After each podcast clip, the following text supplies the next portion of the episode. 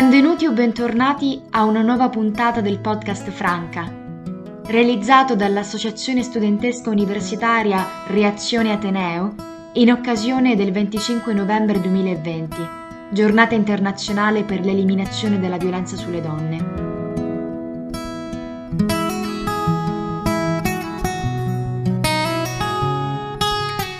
In questa quarta puntata, dal titolo Discriminazione sociale i pericoli del quotidiano, tratteremo fenomeni sociali come catcalling, molestie e abusi sessuali, vissuti dalle donne nella quotidianità, a cura del dottor Lorenzo Gasparrini.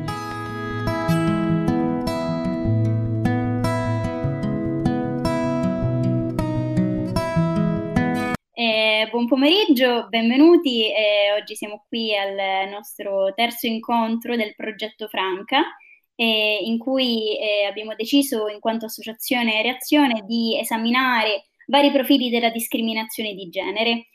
oggi io, Chiara e la mia collega Martina abbiamo il piacere di avere con noi eh, come ospite il dottor Lorenzo Gasparrini filosofo femminista che si è occupato di, eh, nel corso del, dei suoi studi ehm, degli studi appunto di genere, in particolar modo di quella che noi abbiamo definito, diciamo, la discriminazione sociale, cioè ehm, l'analisi della discriminazione di genere sotto il profilo maschile, quindi eh, ad esempio lui è stato autore di vari saggi, quali eh, relazioni, relazioni, oppressive, perché eh, diventare uomini, relazioni maschili senza oppressioni, o ancora perché il femminismo serve anche agli uomini. Quindi abbiamo il piacere di eh, porgergli qualche domanda e intervistarlo, comunque instaurare un dialogo su questi argomenti. E, ehm, Martina, se vuoi puoi iniziare tu. E... Eh, buon pomeriggio, intanto io sono Martina.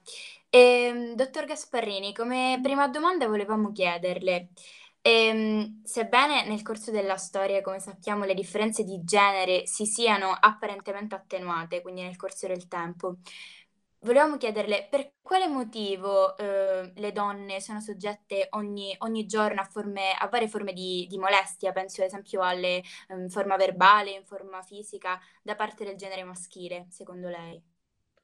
Eh, innanzitutto grazie per avermi intervistato e per essere qua con voi a parlare di queste cose. Um, dunque, eh, bisogna stare molto attenti a capire in che senso c'è stata un'attenuazione eh, dell'oppressione sulle donne. Perché se è vero, ed è indiscutibilmente vero, che negli anni le lotte femministe hanno portato, per esempio a livello legislativo, tutta una serie di eh, riforme e traguardi che hanno equiparato, perlomeno di fatto, perlomeno formalmente, la situazione delle donne a quella degli uomini, non dobbiamo dimenticarci di due cose. Uno, appunto sono state lotte per la parità. Quindi si partiva da una situazione dispari e c'è stato bisogno di affermare che anche le donne possono votare, che anche le donne hanno diritto a un'istruzione gratuita dello Stato, che anche le donne... E questo ci dovrebbe già far ricordare qualche cosa, cioè che non si è partiti da una situazione di parità. Certo. L'altra cosa importante da ricordare è che mh, eh, la storia delle leggi la storia delle istituzioni e la storia della cultura non vanno di pari passo. Non basta una legge, non basta, come abbiamo noi nel nostro paese, il dettato costituzionale a istituire la parità di fatto. Certo. Perché poi se è vero che ci sono dei diritti, bisogna fare in modo che questi diritti siano realmente esercitabili da chi dovrebbe appunto certo. usufruirne. Purtroppo di fatto la situazione in Italia in diversi casi non è ancora questa. Perché se è vero che, per esempio, nel settore pubblico, indubbiamente le persone a parità di grado, compito, mansione, uomini e donne sono pagate allo stesso modo, nel settore privato no. Perché è ancora una, un elemento tipico della cultura imprenditoriale italiana che, siccome la donna in un qualunque momento della sua vita può decidere di partorire, allora io la pago meno perché, come dire, io come imprenditore corro un rischio di fare a meno a un certo punto del, del lavoro di questa donna, quindi io la pago di meno, quindi mm-hmm. io tendo a non darle certe coperture assicurative, ad assicurarle certi diritti per contratto, perché è ancora, eh, come dire, funzionante questa, questo stereotipo culturale per cui eh, con una donna che lavora l'imprenditore rischia e quindi si deve in un certo senso, come dire, coprire, deve avere una sorta di, di, di beneficio per il fatto che la donna a un certo punto può. Malgrado tutto questo sia stato reso illegale da tempo, da precisi articoli di legge. Sì. Questo perché, ripeto, non è la legge a cambiare la cultura delle persone. Non no. c'è nulla da fare. No. L'azione culturale dovrebbe essere portata dalla scuola e dai media. Ma come immagino voi sappiate benissimo, a scuola la storia dei femminismi, dei movimenti femminili non si fa. Abbiamo ancora nella scuola dell'obbligo dei libri dove a un certo punto, libri di storia per esempio, a un certo punto noi incontriamo un simpatico riquadro rosa che ci racconta che negli anni 60 a un certo punto delle donne hanno fatto un po' dei casini per ottenere delle cose fine. Non si dà la sembra, eh, mi sembra molto poco rispetto a quello che in realtà è successo e soprattutto a, all'importanza che devono avere questi movimenti e al fatto che le, come dire, questi movimenti femminili eh, hanno iniziato qualcosa che poi nel tempo si deve trasformare. C'è stata una lotta per i diritti, ok, e, e comunque andrebbe continuata perché insomma appunto cioè, ancora ne possiamo discutere. Poi c'è una lotta culturale e quella ancora bisogna portarla avanti.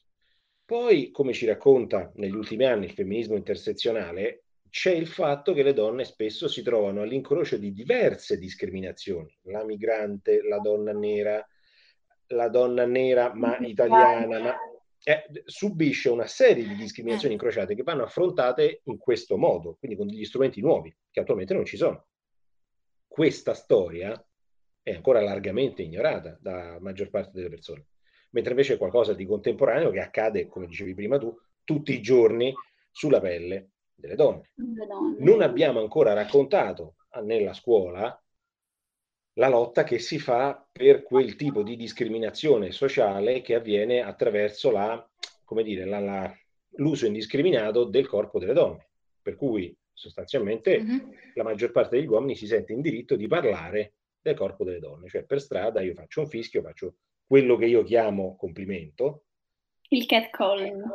Perché, esatto, perché è culturalmente stabilito che io ho il diritto di fare questa cosa, cioè di parlare. Gli uomini, se posso permettermi, sottovalutano questo fenomeno perché pensano che siano dei complimenti che noi donne possiamo apprezzare in qualche modo.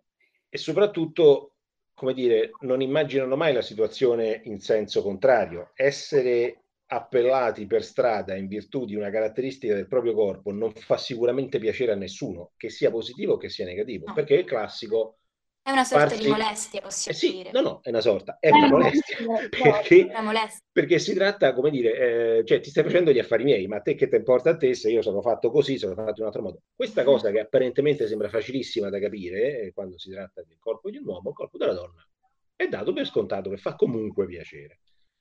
Questo dato culturale lo si sconfigge solo con un'azione molto, eh, come dire, molto pressante, che inizia molto presto nei bambini, nelle bambine, il rispetto del corpo altrui e l'uso di un linguaggio volto al rispetto del corpo altrui. Se non lo facciamo nella scuola, se non ci aiutano i media, i media generalisti a portare avanti questo tipo di cambiamento, sarà difficilissimo farlo attraverso il passaparola, perché continueremo a essere immersi in una cultura che invece ci racconta che questa cosa è possibile, questa cosa è normale, e non ci racconta che questo è, come dire, il gradino di base, la, il livello zero di ciò che poi porta a molestie molto più pesanti, a violenze molto più pesanti, ah, allo stupro, al femminicidio, perché è immediatamente collegato a questo diritto di abuso che molti pensano di avere.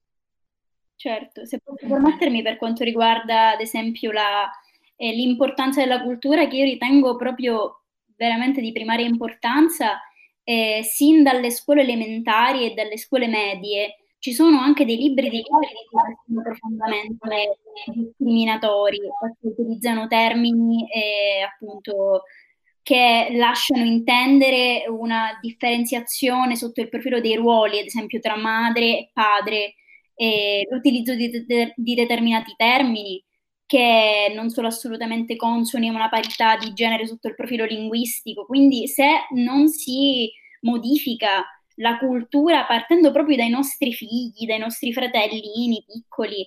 Allora veramente penso che appunto queste azioni positive in termini giuridici, eh, queste leggi, veramente fungano a poco, cioè possano modificare in minima parte soprattutto perché se io non eh, capisco fin da subito con quali elementi sensati, non nocivi per nessuno, posso costruire la mia identità di genere, quando arrivo a essere adulto, tutti questi discorsi mi sembreranno un attacco alla mia identità. Molti uomini, quando ascoltano questi discorsi, si sentono attaccati, come se mm. qualcuno volesse certo. danneggiare, volesse distruggere, volesse decostruire la loro identità.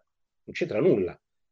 È che non mettere a fuoco questi problemi ti fa scambiare quello che altre soggettività vogliono liberamente fare, cioè vivere in pace e tranquillamente in giro per la strada, lo scambi per un attacco alla tua identità, perché non ti è stato subito chiaro da quando appunto sei piccolo, da quando costruisci la tua identità, che dovresti lasciare agli altri la liber- le stesse libertà che sono garantite a te. Certo. Purtroppo questo ancora non è ancora un passaggio da fare, ancora un meccanismo da introdurre. E perché secondo lei appunto fenomeni come il catcalling vengono così tanto normalizzate e sottovalutate dagli uomini? Eh, ce lo siamo già detto in realtà, perché eh, fanno ormai da così tanti anni parte di, una, di un immaginario maschile che molti uomini le scambiano per elementi fondamentali della propria identità. Cioè, siccome io sono uomo, io faccio così come avere gli occhi di questo colore o 45 di piede, cioè un elemento che fa parte del mio corpo e non ci posso fare niente. Sono fatto così, gli uomini sono così, l'uomo è cacciatore e tutte queste altre storielle assurde legate all'identità maschile. La realtà è che questi sono comportamenti che io imparo e che io imparo ovviamente perché mi portano un vantaggio, cioè io, come dire, mi illudo di avere a disposizione un certo numero di corpi femminili sui quali io per esempio posso far pesare il mio giudizio. Sì. Posso dire lei è bella, lei non è certo. bella, lei è brutta, lei avrà dei vantaggi, lei non avrà dei vantaggi, mettendomi immediatamente in una situazione di disparità. Io sono quello che giudica e qualcun altro è giudicato. E questo qualcun altro, questa qualcun'altra, purtroppo molto spesso cambia la propria vita a seconda di questi giudizi che ha intorno. L'uomo, certo. si, guarda, l'uomo certo. si guarda allo specchio e vede il suo corpo. Una donna si guarda allo specchio e vede gli occhi degli altri uomini. Questa cosa è una tortura insopportabile. Anche noi giovani, diciamo, l'abbiamo sempre vissuta questa cosa. E tra l'altro... È una cosa che comincia subito. Sì, sì, sì, sin da subito, cioè sin dall'adolescenza. E tra l'altro il fatto, diciamo, di eh, sentirsi legittimati a giudicare il corpo delle donne è anche un elemento che accomuna eh, gli uomini, nel senso gli consente loro, di fa- consente loro di fare gruppo, di avere un argomento comune di discussione. E Invece appunto, di parlare del proprio. Eh, appunto, io mi chiedo eh, come, ci sente, come ci si sente, diciamo, essere possiamo dire l'unico del gruppo che dice ok ragazzi magari smettiamolo oppure non, non, è consono fare questo tipo di apprezzamenti per cercare un minimo di plasmare la loro mentalità e fargli aprire gli occhi. Ovviamente ho avuto le mie difficoltà sociali anche io, però purtroppo eh, è vera una uh, cosa che molti uomini sperimentano più avanti con l'età, che quando si tratta di parlare di qualcosa di serio che riguarda il tuo corpo, tu scopri che del tuo corpo non sai nulla, perché non hai avuto una pressione sociale che ti ha spinto a conoscerlo, esaminarlo. Le donne ovviamente ce l'hanno avuto per il motivo sbagliato, ma intanto ce l'hanno avuta. Mm-hmm. Per esempio, molti uomini si lamentano, ah, le donne eh, vanno sempre, come dire, sono eh, super osservate dal ginecologo, hanno sempre pronti dei piani di salute, dimenticando che quello si chiama anche controllo sociale. Calma, le donne sono costrette a osservarsi continuamente, a essere attente al loro organismo. C'è una pressione sociale per far accadere queste cose. Gli uomini sembra che non debbano mai guardarsi nelle mutande. Esatto. Quando poi quando poi si tratta invece di eh, parlarne perché hai dei problemi, vorresti risolvere delle situazioni, letteralmente gli uomini non sanno neanche parlarne, ma è normale, non è che gli manca una facoltà, non l'hanno mai fatto prima. Cioè nel momento in cui, per esempio quello dell'adolescenza, dovrebbero cominciare a farsi delle domande tra di loro, ma come funziono, ma come non funziono, ma cosa voglio, cosa non voglio, com'è meglio, non lo fanno. Non lo fanno perché c'è intorno un'atmosfera culturale che dice l'uomo non deve chiedere mai. L'uomo non si fa Non se lo chiedono neanche. Non si fa queste domande perché c'è questo funzionamento, diciamo così, naturale che dovrebbe essere quello predisposto, preconfezionato, che va bene per tutti e non è problematico. Invece è molto problematico perché vai avanti con gli anni e scopri che le relazioni non funzionano, la sessualità non funziona e non sai come rimediare. Corri dal farmacista e pensi che la pasticca colorata risolva il problema. Non lo risolve affatto. Lo rimanda, lo trasforma in un'altra cosa. Anzi, peggio, in un certo senso acuisce il problema perché tu continui a credere che il tuo corpo sia qualcosa che deve eh, fornire una prestazione, sempre al massimo eh, livello possibile, sempre con la massima energia possibile e se non riesci a fornire quella prestazione sei finito. Di nuovo, l'identità maschile è legata a qualche cosa che o esiste e si fa in quel modo o non esiste. Questa è una trappola che angoscia tantissimi uomini, ma che non hanno il coraggio di confessare proprio perché apparentemente non vedono alternative. Cioè io o sono uomo così o non sono un uomo. Questo è vero, anche il fatto che, cioè sotto questo profilo possiamo dire che questo risulta un, un essere un elemento di forte oppressione psicologica per gli uomini, il fatto di dover essere sempre al massimo delle proprie prestazioni, non dover mostrare le proprie emozioni, eh, dover conformarsi a una determinata appunto tipologia di uomo, che è il solito macio, che è appunto... Maschio alfa. Esatto. Maschio alfa. Esatto. E, e, questa continua costrizione ovviamente alla fine non, non, nessuno la regge per tutta la vita, ma come dire, mettendo sempre più avanti con gli anni il punto di crisi, il momento di ripensamento, eh, intanto fai danni a un sacco di gente intorno a te, intanto che cresci. Intanto ti sei vissuto una vita molto male perché hai inseguito, come dire, un traguardo in realtà irraggiungibile. E poi quando magari decidi, ok, cambiamo, facciamo, proviamo a fare un'altra cosa, c'hai una certa età e diciamo così, certi cambiamenti forse non sono più possibili. Sono difficili, esatto. Devi fare i conti, devi fare i conti col presente e magari indurre te stesso a un cambiamento radicale, anche per poterti approcciare ad un periodo più maturo, a, delle, a, fare delle scelte importanti. Quindi devi anche ridimensionare un po' te stesso. E a quel punto è difficilissimo perché tu hai anche intessuto delle relazioni sociali, delle relazioni economiche, devi essere veramente disposto a stravolgere la tua esistenza. Se lo fai prima, quando sei giovane, magari funziona tutto più meglio e te la godi molto meglio, ma vagliela di. È per questo... Per ora.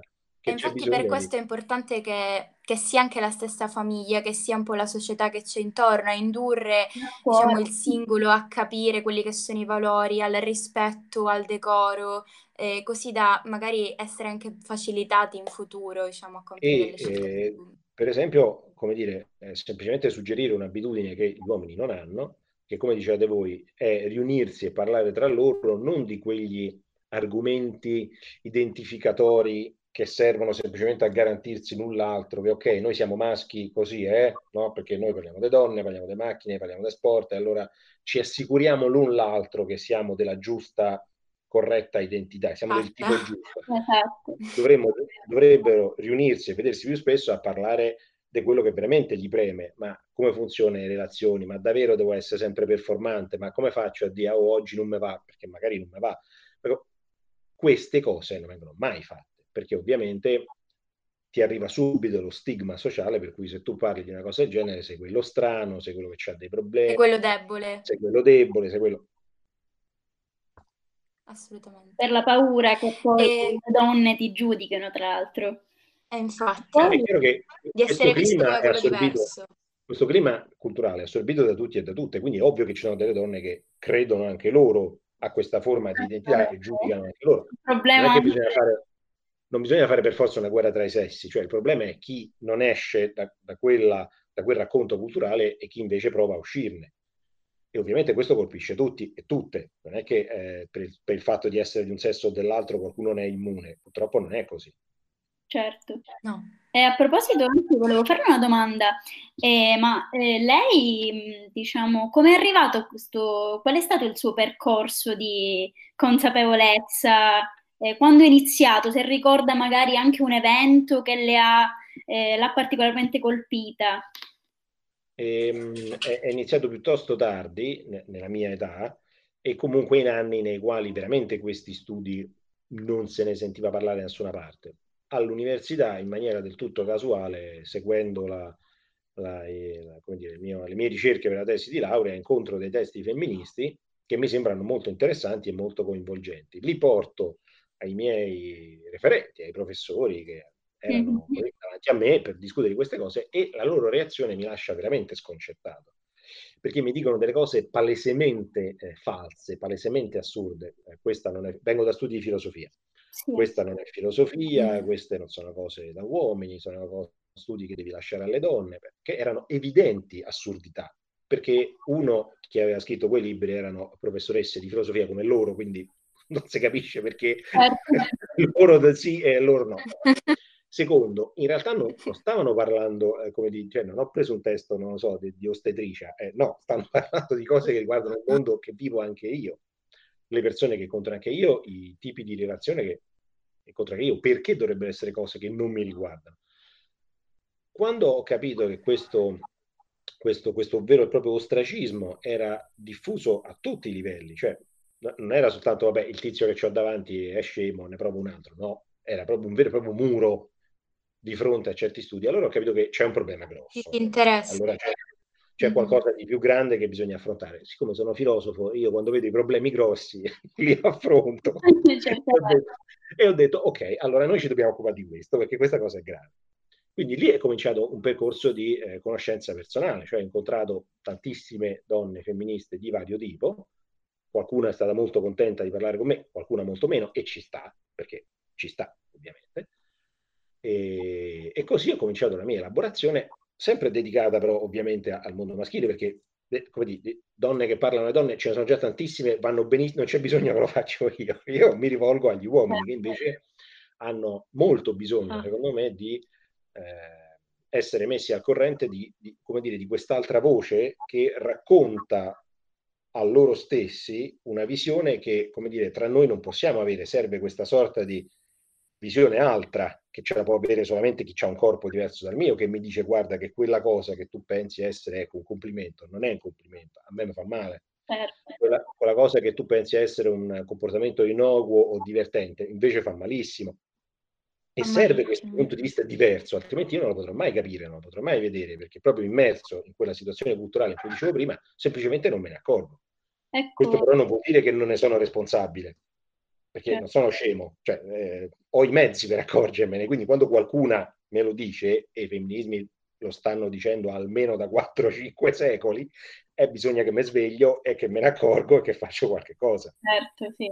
È che appunto è proprio spesso la, la, voce delle donne sotto questo profilo non viene ascoltata dagli uomini perché vengono considerate come Va bene, sì, loro parlano tra loro, sono le femministe, perché tra l'altro non sapendo neanche che cosa sia il femminismo, gli uomini si arrogano il diritto di poter dire ok, quelle sono femministe, quella, parlano quella loro. È grave, quella è una grave colpa dei media, dei media generalisti che ancora parlano molto male, ma male nel senso proprio di ignoranza di cosa sono i femminismi e ancora veicolano dei pregiudizi assurdi, assurdi che veramente mm. non hanno alcun motivo di esistere. Però evidentemente fanno piacere a chi legge e quindi loro non, non si mettono in una posizione critica, ma si adeguano. Si adeguano, esatto. Non si espongono, non si espongono. E infatti la cosa, la cosa che fa paura è che molto spesso gli uomini non solo non si pongono neanche il problema, quindi non si curano della questione, non gli interessa nulla perché per loro è una cosa mh, oserei dire anche stereotipato, non stereotipo, ma dall'altro lato molto spesso pensano che addirittura le donne esagerino, che vogliono essere messe al centro dell'attenzione, che vogliono che si parli solo di loro, che vogliano in qualche modo calpestare il sesso maschile, il che è... È assurdo. È sbagliato. E questo è proprio la prova di quanto è forte quel tipo di condizionamento. Cioè, quando io vedo un'altra soggettività che semplicemente chiede i miei stessi diritti, le mie stesse possibilità, eh, il mio stesso spazio, stesso, la mia stessa possibilità di essere ascoltato, lo, lo, prendo come qualcuno che vuole togliere qualcosa a me. Sì, improvvisamente diventa una, una persona ingombrante. Il femminismo ha mai detto. Cioè, esatto. Il femminismo dicono no, noi vogliamo lo spazio per parlare anche noi, non noi al posto vostro. Mai detto. Eh, mentre, invece, mentre, invece, tutto viene scambiato come un, eh, come dire, un mettersi al posto nostro che è proprio il contrario di una lotta femminista, perché la lotta femminista mira a distruggere questa disparità. Se, se semplicemente sostituiamo le persone che stanno in questa struttura dispari, la disparità è rimasta, cioè non è che esatto. abbiamo risolto nulla.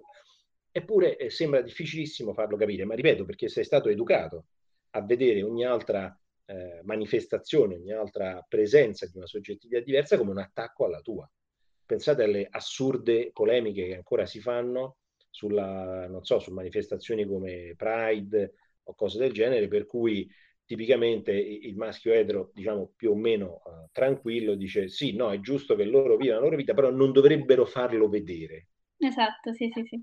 Come se qualcuno, come se la loro presenza in, in strada, che a casa mia mi pare sia luogo pubblico, quindi ognuno ha il diritto di starci, la presenza in strada toglie qualcosa a me. Ah, perché mi costringono a vedere ma chi ti costringe? Cioè...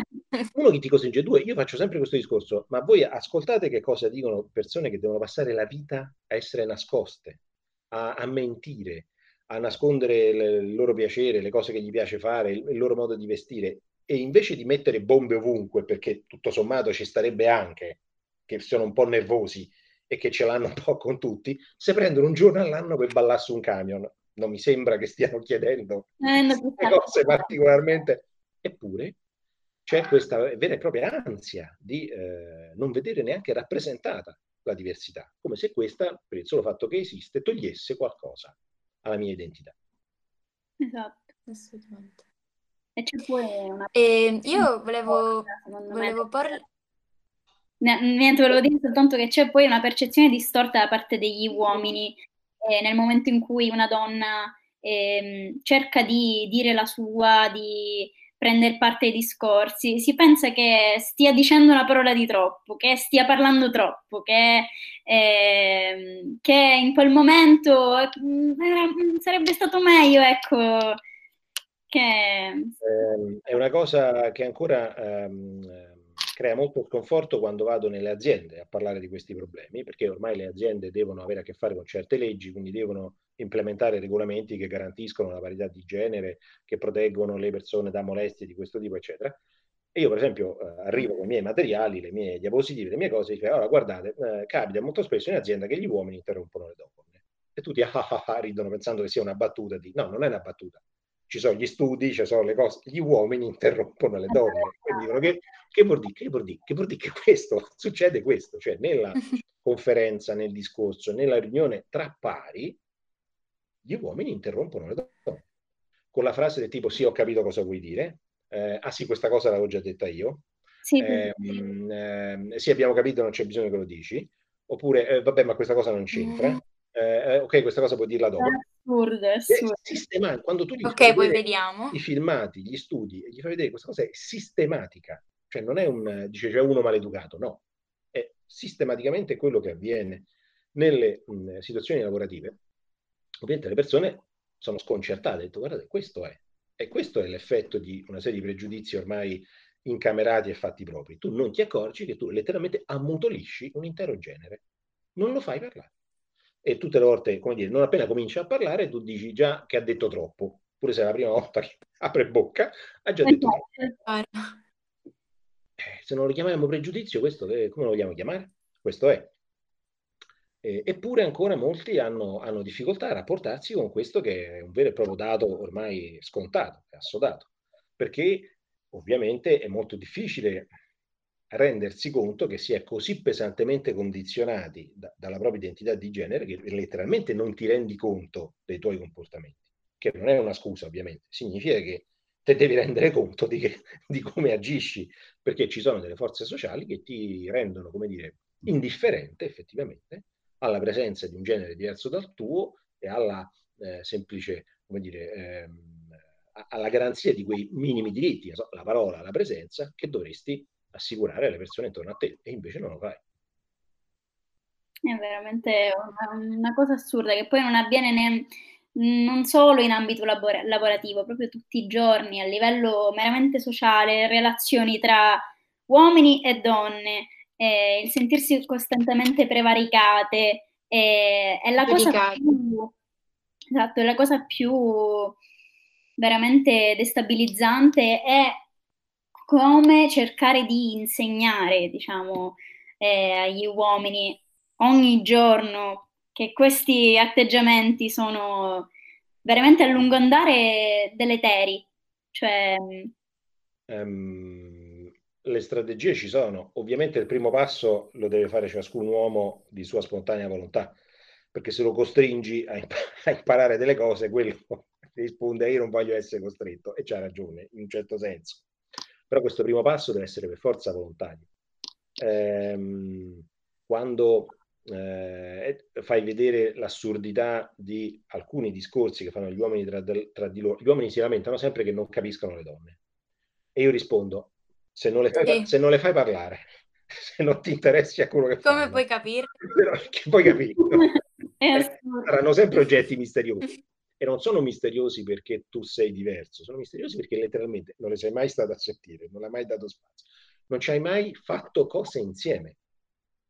Perché se tu credi fin da subito che l'unica cosa che puoi fare insieme a loro è quella, è, è molto importante avere una serie di esperienze con persone di un genere diverso, fare sport, di confronto, fare, di... fare attività di studio, fare ricerca, fare, fare politica, fare... perché questo ti insegna un equilibrio, una parità nella pratica di tutti i giorni, stare zitto e ascoltare. Questo te lo insegna appunto la pratica che tu dovresti fare tutti i giorni. È chiaro che se fin da subito, come succede ancora purtroppo, si educano i bambini a le cose da maschio e le cose da femmina, quindi a una immediata separazione di sfere di competenza, questo incontro non avviene mai. E quindi questa pratica di vita comune e di relazione comune avviene rarissimamente. Poi è chiaro che nessuno capisce l'altro, e te credo, non siete mai stati insieme. Certo la, pensate alla cosa tutto sommato assurda che avviene in quella età adolescenziale nella quale eh, ti sboccia eh, l'interesse verso la sessualità e i maschi parlano tra loro e le ragazze parlano tra loro. È il momento in cui dovrebbero assolutamente parlare insieme cose e si isolano completamente. Sì, è, chiaro poi avvengono, è chiaro che poi succedono i danni, eh, perché mh, nessuno effettivamente conosce l'altro, le abitudini, le idee che gli sono venute in mente e mancano poi questi momenti di confronto di nuovo nella scuola, nella società, nella... perché questa, questa idea di separare due, i due ambiti, i due destini, diciamo così, le due sfere di competenza continua a essere una vera e propria discriminazione. Certo. Mi ha fatto pensare, mi ha fatto pensare un po' a quando a quando si dice, cioè, quando i ragazzi tendono a dire ah perché voi siete complicate, ah perché per capirvi ci vuole una laurea, ah ma perché voi siete così. Intanto generalizzare genere femminile, cioè io magari posso essere diversa da Chiara, ma vediamo accomunate per il solo fatto di essere donne. Ah, voi siete così, ah, voi siete complicate, per capirvi non lo so cosa ci vuole. Mi ha fatto pensare che molto spesso ce lo sentiamo pure dire. Certo, cioè. Eh, la risposta è già se te stai zitto e mi stai a sentire, forse facciamo tutti un eh, passo avanti. Qualcosa la capisci. Passerebbe già quello. Eh, no, invece. Perché, no, quella è una classe, è già una posizione difensiva, no? Siccome tu sei diversa, quindi io, diciamo così, per natura io non ti posso capire, più o meno qualunque cosa fai o decidi, tanto mi rimane un mistero. È una posizione molto, molto difensiva, molto deresponsabilizzante, che ovviamente dall'altra parte non è mica consentita, non è mica ammessa perché invece l'uomo è il racconto tradizionale della maschilità è che l'uomo è semplice, è banale, ha bisogno di poche cose, è chiaro in una cretinata assurda pure questa, che però serve di nuovo a come dire, rendere possibile questo discorso di disparità. Per cui io sono quello semplice, quello logico, quello razionale, quello ovvio, quello, eh, e tu sei quella complicata, quella strana, quella, quella che una settimana al mese eh, ha le sue cose. Che... Esatto discorsi che non stanno nel 2020 veramente eh, non si possono sentire. Incredibile. Sono i soliti stereotipi, cioè il maschio invece è un monolite eh, e ritorniamo al discorso di prima, cioè l'oppressione psicologica che provano gli uomini. Assolutamente. Ma io vorrei farle un'altra domanda relativamente a quanto lei ha detto anche all'inizio. Eh, all'inizio hai detto che molto spesso molestie come il catcalling, ad esempio, possono poi sfociare in atti molto più gravi, come ad esempio lo stupro, di cui stesso ha accennato. Ma eh, secondo lei, come mai molto spesso la società par- tende a prendere le parti dello stupratore più che della donna vittima di quel gesto, oppure ancora che la donna si vergogni di denunciare questo atto così subdolo e vergognoso, molto forse perché si spaventa e non si sente tutelata abbastanza. Uh, se il racconto sociale, il racconto culturale che esiste da secoli è quello di, abbiamo detto poco fa, no? un uomo razionale, lucido, eh, semplice nei suoi, nella sua volontà, nei suoi desideri. E dall'altra parte una donna complicata, strana, volubile. Quando uno, quando, come dire, entrambi si trovano in una situazione nella quale c'è un'evidente mancanza di consenso, perché una molestia, uno stupro, evidentemente uno dei due ha fatto qualcosa che l'altro non voleva, chi è dei due che viene accusato più facilmente? Quello complesso, quello complicato, quello che non ha espresso, beh, come dire, non ha saputo gestire la sua corporeità. E in questo caso è sempre la donna, perché quella complicata, quella tentatrice, quella tradizionalmente è sempre lei. Perché è tentatrice? Perché porta dei valori che l'uomo non sa gestire. Questo finto discorso di differenza tra uomo e donna è pronto là per giustificare esattamente queste situazioni. E il filo che unisce il catcalling allo stupro è esattamente questo. Il fatto che il corpo delle donne è a disposizione di un intero gruppo sociale, perché la funzione riproduttiva ne deve condizionare tutta la vita. Quindi io sono libero di parlare del loro corpo pubblicamente, perché è un corpo a disposizione della società intera, deve riprodurre le persone, deve appunto incrementare la società. E quando, come dire, io ritengo di essere stato in un certo senso provocato, ho a disposizione quel corpo e se mi vengo accusato di aver fatto qualcosa contro la sua volontà, comunque c'è per forza di cose la sua compartecipazione proprio perché quella complicata, quella, eh, come dire, volubile, quella che non si riesce a capire cosa vuole, è lei e non io. Io era chiaro quello che volevo. Eh, sono un uomo, quindi eh, tutti sanno che cosa voglio, no? Non puoi dire che, eh, come dire, sei stata ingannata, sei stata forzata, sei stata... Beh, io sono un uomo, è chiaro quello che avevo in mente. Questo discorso sociale serve a giustificare la piccola, la piccola molestia per strada, lo stupro, il femminicidio. È sempre quello il discorso. Avere appiccicato al corpo delle donne tutta una serie di caratteristiche che lo rendono contemporaneamente disponibile e muto, cioè con una voce che è meno autorevole. È naturalmente provocatorio, tra l'altro, cioè che è legittimante a qualsiasi, natu- a qualsiasi appunto abuso, qualsiasi la sua estensione. Questa, questa miscela terribile fa sì che in ogni occasione di violenza, di mancanza di consenso, c'è sempre almeno eh, socialmente eh, possibile un racconto di compartecipazione. Comunque non è stata tutta colpa dell'uomo, tutta volontà dell'uomo, perché tu potevi dire di no, tu potevi non andare là, tu potevi che sono delle cose assurde semplicemente se noi cambiamo la situazione, cioè uno che gli rubano il portafoglio, nessuno gli va a dire eh, tu pure lo tenevi in tasca, però eh, pure tu vai in giro con i soldi e mica vai in giro con... Nessuno fa questi discorsi. Cercata. Soltanto in un caso, si fanno soltanto in un caso. E che vuol dire? Che lì si concentrano tutta una serie di stereotipi, di convinzioni culturali che servono a giustificare queste azioni.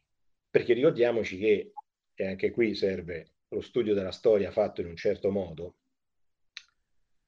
noi ci siamo, è un esempio ormai famosissimo, ma eh, ha senso fare sempre quello. Quando eh, la grande civiltà di Roma nasce con Ratto delle Sabine, lo stupro del gruppo fatto alla popolazione vicina e tutti si vantano di questa cosa, e abbiamo, cioè, dove pensiamo di andare se ancora ci vantiamo di un racconto sociale fondativo come quello? Esatto. Se, Assolutamente eh, se alla base della costruzione sociale c'è la possibilità che io, appunto, compio uno stupro di gruppo e poi questo diventa l'inizio di una civiltà gloriosa, di che, di che cosa ci stiamo a raccontare ancora oggi nel 2020? Noi dobbiamo fare i conti con queste fortissime immagini che vengono dal nostro passato e che continuano a voler giustificare un modo di pensare le donne, il loro corpo e anche il modo di pensare il corpo degli uomini, le loro volontà, i loro desideri come se fossimo manovrati da eh, forze banali, semplici, che riguardano il sesso e la riproduzione, e questa cosa non è mai stata vera. Non è mai stata vera. sia gli uomini che le donne sono molto più complicati di come si raccontano. Poi è ovvio che non piace a nessuno avere a che fare con le cose complicate, eh, cioè, lo so, eh, ho capito, però purtroppo la realtà è questa. Mi piacerebbe, piacerebbe a tutti essere molto semplici e molto banali, non lo siamo. Bisogna arrendersi a questa cosa. Non lo siamo affatto. Siamo pieni di diversità, siamo pieni di complessità. È molto bello esplorarle e affrontarle insieme e bisogna rimboccarsi le maniche e fare questo sforzo per evitare che qualcuno, anzi peggio, un intero genere, soffra eh, inutilmente e senza senso per colpa di qualcun altro. Certo. E sempre per quanto riguarda lo stupro, secondo lei perché ehm, diciamo la narrazione che si fa eh, di fenomeni come stupri fisici e non nel senso mi riferisco alla cosiddetta cultura dello stupro, eh, ai famosi canali Telegram, perché diciamo nella narrazione di questi fenomeni non si mette al centro il consenso della donna? che spesso viene, eh, diciamo, dato che non è esplicitato sotto tutti i punti di vista, dato che la, don- la ragazza, ad esempio, ha messo un'immagine su Instagram, allora le- questo è un elemento che legittima il fatto che io possa eh, condividerla, eh, ma si passa, mm, cioè parlo non soltanto del, del, fenomeno che avviene online, ma anche po- proprio dello stupro fisico, cioè perché non si parla di consenso in questa narrazione? eh, per un motivo purtroppo molto serio e molto grave. Mm, I numeri sappiamo quali sono. Un femminicidio ogni due giorni, gli stupri purtroppo sono molti di più, quelli che vengono denunciati lo sappiamo, sono molto pochi rispetto a quelli che davvero avvengono. Tutta una serie di stupri e di violenze non vengono neanche riconosciute come tali ancora, chiamate come tali. Se noi cominciamo davvero a chiamare queste cose con il loro nome e a raccontare per ciascuna la mancanza di consenso che è avvenuta nel momento in cui si è compiuto fatto, un fatto come quello, siamo costretti ad ammettere che c'è un genere che ha un grosso problema e che questo è un problema di genere. Gli uomini hanno un problema come genere. E questo ovviamente in una società ancora maschilista e ancora sessista non è ammissibile, perché significa che gli uomini si devono fermare, guardarsi in faccia e dirsi ragazzi, noi abbiamo un problema da affrontare, perché così non si può andare avanti. Invece qual è il racconto sociale che si fa di queste cose? La complicità della donna, quindi un po' è pure colpa sua. Lo stupratore, eh, il femminicida era matto, era strano, ci ha avuto il rattus, una, cosa, una situazione eccezionale. Eh, solitamente i giornalisti e le giornaliste a volte purtroppo fanno anche la loro parte sotto questo punto di vista. Assolutamente sì. Il giornale sono... Raccontano sempre di fatti come questi come eccezioni. Sì, sì, sì eh, eccezioni anche nella vita di quella singola persona, un bravo ragazzo, un onesto lavoratore, padre di famiglia, e poi però purtroppo ammazza tutto. Così, raccontandolo, Infatti, come anche la politica. raccontandolo come se questa fosse qualcosa di plausibile, cioè come se fosse, va bene. È e normale non, che... È normale che, non rendendosi conto che, come dire, socialmente si preferisce pensare che gli uomini siano delle specie di bombe a orologeria che vanno in giro così, che a un certo punto prendono e ammazzano, certo punto prendono e stuprano, invece di raccogliere un po' di dati e dire ragazzi forse abbiamo un problema. È il caso che lo affrontiamo tutti noi maschietti perché le cose così non possono andare avanti. Mm-hmm. Perché questo significherebbe davvero attaccare un intero sistema culturale, significherebbe davvero fare quella lotta culturale che abbiamo detto all'inizio. Sì, ok, c'è la legge, sì, ok, c'è quello, però adesso dobbiamo po' cambiare le cose che abbiamo nella testa. E invece questo ovviamente è una rogna che non vuole prendersi nessuno, perché inizialmente significa sicuramente prendersi un sacco di insulti, un sacco di parolacce, eh, perdere lettori, perdere gli altri, tra l'altro. Eh? Rendersi tra l'altro antipatici agli altri nel momento in cui si fanno presenti queste cose. Ma io penso che in verità tutti gli uomini e le donne che siano consci di questi fenomeni debbano costantemente fare un lavoro di eh, appunto costruzione di una coscienza comune, anche se ci rendiamo antipatici alla gente, perché altrimenti, dato che questa, mh, questo sradicamento culturale non può avvenire dall'alto, con questi strumenti legali, e deve avvenire per forza dal basso, se non siamo noi a costruire questo tipo di consapevolezza, purtroppo la situazione non cambierà. Nessuna legge lo può fare, nessun regolamento, nessun... non funziona così. una cosa che viene molto poco raccontata agli uomini è che c'è una bella differenza tra la colpa e la responsabilità.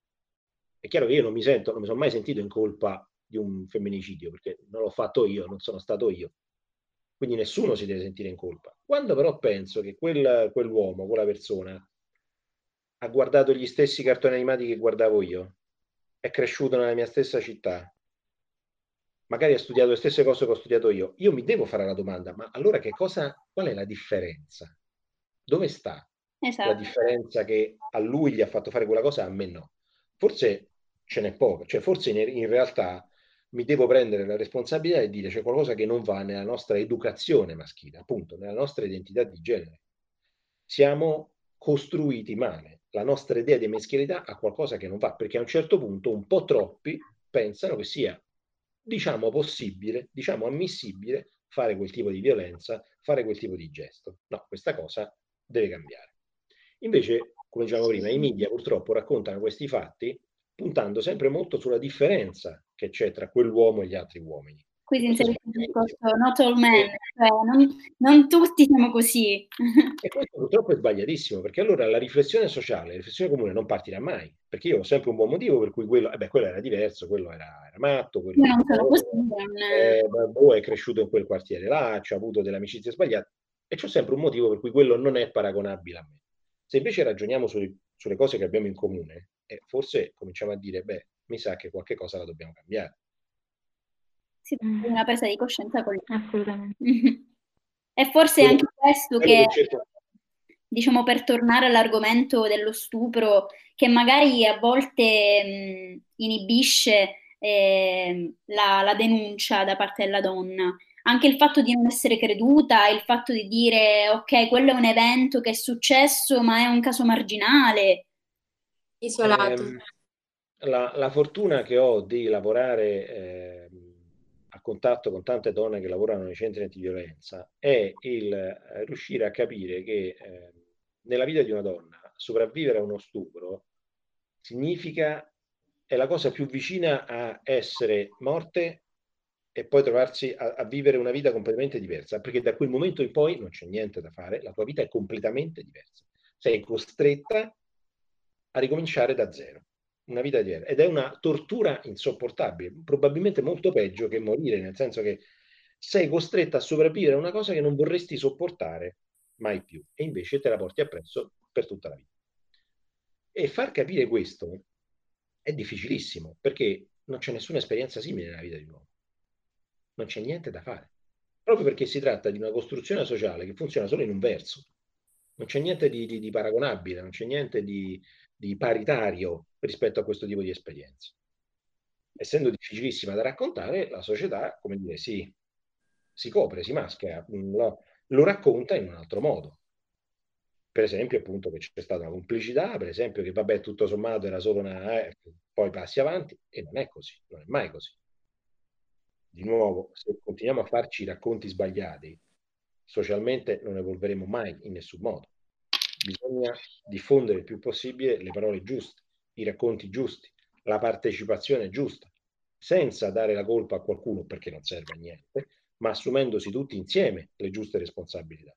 Perché la responsabilità ce l'ho pure io, pure io che non che c'entro niente, che sto lontano, non ho fatto nulla, se io non discuto col mio amico di queste cose che quanto uomini ci colpiscono, perché per esempio una donna può guardarmi e vedermi come una minaccia, vedere il mio corpo come una potenziale minaccia in una strada buia di notte.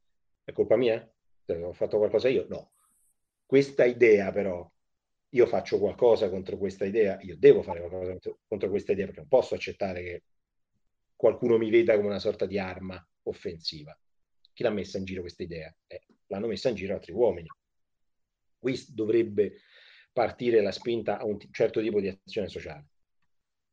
Mentre invece queste cose appunto non vengono raccontate, vengono occultate, vengono mascherate perché si tratta di veramente ribaltare qualcosa di molto eh, complesso, di molto stratificato nella nostra società. Si tratta anche di, ad esempio, dare, eh, secondo me, la parola alle donne nel momento in cui è necessaria la narrazione di questi traumi veri e propri, perché si tratta di eventi che ti rovinano la vita, è di eh, far prendere consapevolezza di questo trauma all'uomo, per poi, eh, secondo me, anche dar parola a, a, un uomo come può essere lei, che in questo momento sta veramente svolgendo una funzione importantissima, secondo me, cioè quello di tramandare insegnamenti da uomo a uomo, perché come ho detto spesso le donne non vengono ascoltate, ok, ok, tu parla noi, e tu ti ascolti, e, ehm, e appunto cercare di aprire gli occhi. Cioè, ad esempio, a me è capitato mentre ero per strada di sera e tornavo a casa di avere un ragazzo dietro, mi voltavo in continuazione perché mi, mi turbava la sua presenza dietro di me. E questo ragazzo mi si è affiancato e poi mh, mi ha fatto un cenno per dire tipo puoi stare tranquilla e poi mi ha, eh, mi ha superata per dire non mi interessa diciamo inquietarti, ecco. E, ehm, fare questo tipo di gesti, ad esempio far capire alle donne che si è preso coscienza del problema, però al contempo far qualcosa, non soltanto verso le donne, ma anche nei confronti di tutto il gruppo di uomini con cui si commentano, ad esempio le foto delle donne, è importantissimo, a mio avviso. E, ehm, la, la, questione dei, dei, dei gruppi Telegram è, è, la prova, come dire, più, più evidente del fatto che um, l'immagine del corpo della donna è usata strumentalmente per dominarla. Il fatto che io mi scambio immagini, anche di perfette sconosciute, anche di, no, non conta la relazione reale tra il corpo reale e la foto che scambio, è proprio il segno che io anche simbolicamente ho bisogno di un certo tipo di dominio, di, come dire, un certo tipo di segnale di forza che io in quel gruppo condivido con altri uomini. Perché? Perché mi faccio riconoscere come individuo che è capace di esercitare quel potere, esercitare quel dominio. Esatto.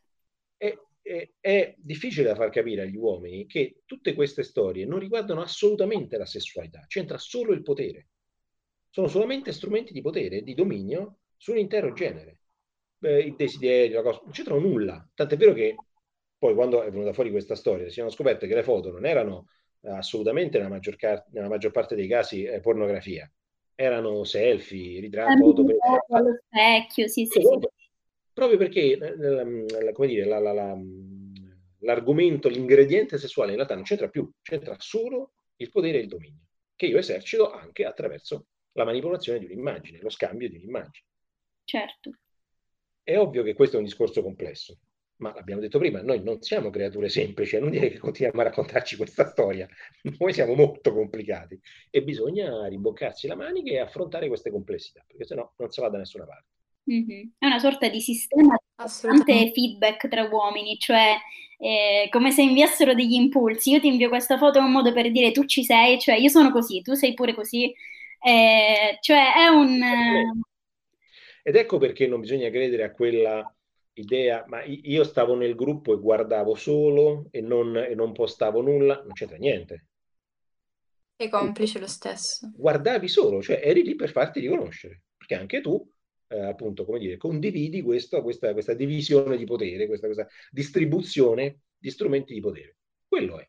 Poi che tu ce li metti, non ce li metti, eh, conta nulla.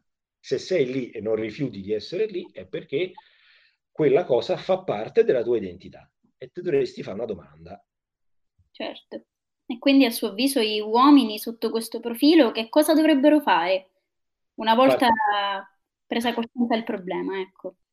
Cioè, presa coscienza, calma. per, arrivare, certo. per arrivare alla presa di coscienza si devono fare delle domande. E devono stare zitti, cioè non devono pensare di avere le risposte. Devono ascoltare queste persone diverse da loro, per esempio le donne, che queste risposte ce l'hanno Certo. Uno, perché molto spesso hanno già fatto esperienze di queste cose, e due, proprio perché le vedono da quell'altro punto di vista che è quello più necessario per rendersi conto di quello che effettivamente succede. Questo è il primo passo. Domande e silenzio. Quando arrivano queste risposte, elaborarle inizialmente tra noi, cioè vedersi un po', riunirsi tra uomini e dire, ah, oh, qui eh, c'è qualcosa che non funziona. C'è un problema e bisogna dirlo chiaramente in faccia, molti uomini non sono affatto soddisfatti della loro vita di relazione, dei loro rapporti, dovrebbero parlare esattamente di questo, non lo fanno mai. L'Italia è un paese dove l'associazione eh, professionale degli andrologi si lamenta che gli uomini mm. italiani non vanno dall'andrologo. E certo che non ci vanno, perché se tu vai dall'andrologo manifesti pubblicamente che tu hai un problema lì. E nessuno vuole dire che c'è un problema lì, no? Perché che fai? Sei uno che c'ha un problema? No. Cioè, siamo arrivati al punto che c'è un'associazione professionale che denuncia questa situazione. E la cosa fa ridere, perché ovviamente fa ridere, anche perché poi gli andrologi raccontano che cioè non solo non ci vanno gli uomini, ci vanno le donne, cioè le fidanzate, le mogli vanno dall'andrologo e mio marito, mio compagno ha questa cosa. E quello dice sì signora, però io eh, ho bisogno, mi serve che viene lui perché io devo agire sul corpo di lui. Ma per un uomo far agire un medico sul tuo corpo in quella zona lì è un tabù gigantesco, difficilissimo da affrontare, perché significa che tu hai un problema, che non lo sai affrontare, che una cosa enorme. Questi sono quei segnali che in una società ti devono dire che come genere abbiamo un problema, bisogna riunirsi, vedersi, parlarne il più possibile, il più frequentemente possibile e cambiare le nostre abitudini, perché queste evidentemente non vanno, non funzionano. Senza paura, giovani in questa maniera. Senza paura di diventare qualcosa di strano, di diverso, perché nessuno de, rimarremo uomini etero senza problemi, però forse vivremo un po' meglio tutta una serie di situazioni. Certo. Assolutamente. Quindi faremo vivere meglio a chi ci sta intorno anche. Appunto, questo mi premeva dire, cioè abbiamo, diciamo, in, sol- in qualche minuto, diciamo, di conversazione abbiamo analizzato i profili, diciamo, problematici sia per il genere femminile che per quello maschile della cultura patriarcale e fortemente sessista che ci troviamo a vivere. Cioè non hanno refluenze questi comportamenti soltanto sulle donne, ma anche sugli uomini, cioè è una cosa che, a cui solitamente la, la, gente non pensa. I problemi culturali non guardano di che sesso sei, di che genere sei, di che orientamento sei. Condizionano sempre, Riguardano magari tutti. in un modo diverso a seconda del tuo corpo, ovviamente, ma non è che ti, ti viene risparmiato qualcosa perché sei così o colà. Certo, certo. Eh, diciamo in conclusione, certo. secondo lei, quali sono eh, gli strumenti più efficaci per, magari alcuni ne, ne abbiamo già citati, citati, per sensibilizzare appunto le generazioni più giovani e fare nel proprio piccolo qualcosa per sradicare questa cultura sessista, normalizzare la parità tra uomini e donne sotto vari profili. Allora, uno, gli strumenti, i libri devono cambiare, eh, i metodi educativi devono cambiare perché mh, altrimenti continuano a raccontare, abbiamo detto prima, una, una, una vicenda culturale che non, che non, esiste, che non funziona, che, che, è opprimente per tutti e per tutte. Primo. Secondo, devono aumentare i momenti di confronto, cioè momenti dove per esempio a scuola ci si ferma e dice, beh, oggi parliamo di questo, perché tanto è una cosa che, che, preme a tutti, cioè è inutile che ce lo nascondiamo, che preme a tutti e a tutte, perciò ci, ci si può prendere un'ora a settimana, due ore a settimana, e beh, parliamo di questo, eh, perché e soprattutto farlo partendo non solo da, come dire, da teorie, testi che ovviamente servono, ma anche dalla pratica proprio che, delle cose che capitano a ciascuno e a ciascuna di noi tutti i giorni. È molto importante vedere come queste cose accadono nella chiacchiera con l'amico, con l'amica, nella, nella, nella, nella uscita al negozio, in piazza, non, cioè nelle cose che accadono tutti i giorni. Perché sì, c'è molta teoria da fare, eh, ce n'è quanta ne volete di teoria da fare, però poi la cosa che ci colpisce, la cosa che ci fa male, la cosa che non ci fa dormire la sera è accaduta a casa, dall'amico, in piazza, al campo sportivo, al... e di quello va parlato molto più spesso. Che è successo? Che, um, perché è accaduta quella cosa e non un'altra? Di questo andrebbe parlato. E spingere gli uomini a innanzitutto parlare tra loro, quindi dargli un bel luogo dove si vedono solo loro, che non sia il solito luogo identificativo, no? tradizionalmente si dice lo spogliatoio, mm. eh, cioè il luogo nel quale siamo già tutti d'accordo quale ruolo avere e quindi nessuno si fa uscire fuori la, la cosa che scombinerebbe il patto tacito che già c'è tra tutti quanti. Dobbiamo darci dei luoghi nei quali invece ci leviamo quella maschera dei maci che non serve a niente, diciamo, oh, raga, qui eh, le cose non funzionano, facciamo qualcosa. E dopo che finalmente impariamo a parlare tra noi di queste cose, ci può essere un confronto con chi uomo non è. Perché anche questo è vero, immediatamente un confronto da genere è durissimo, perché è immagino che voi due lo sappiate benissimo, perché questi argomenti sono molto più preparati. Il quotidiano è abbastanza battagliere.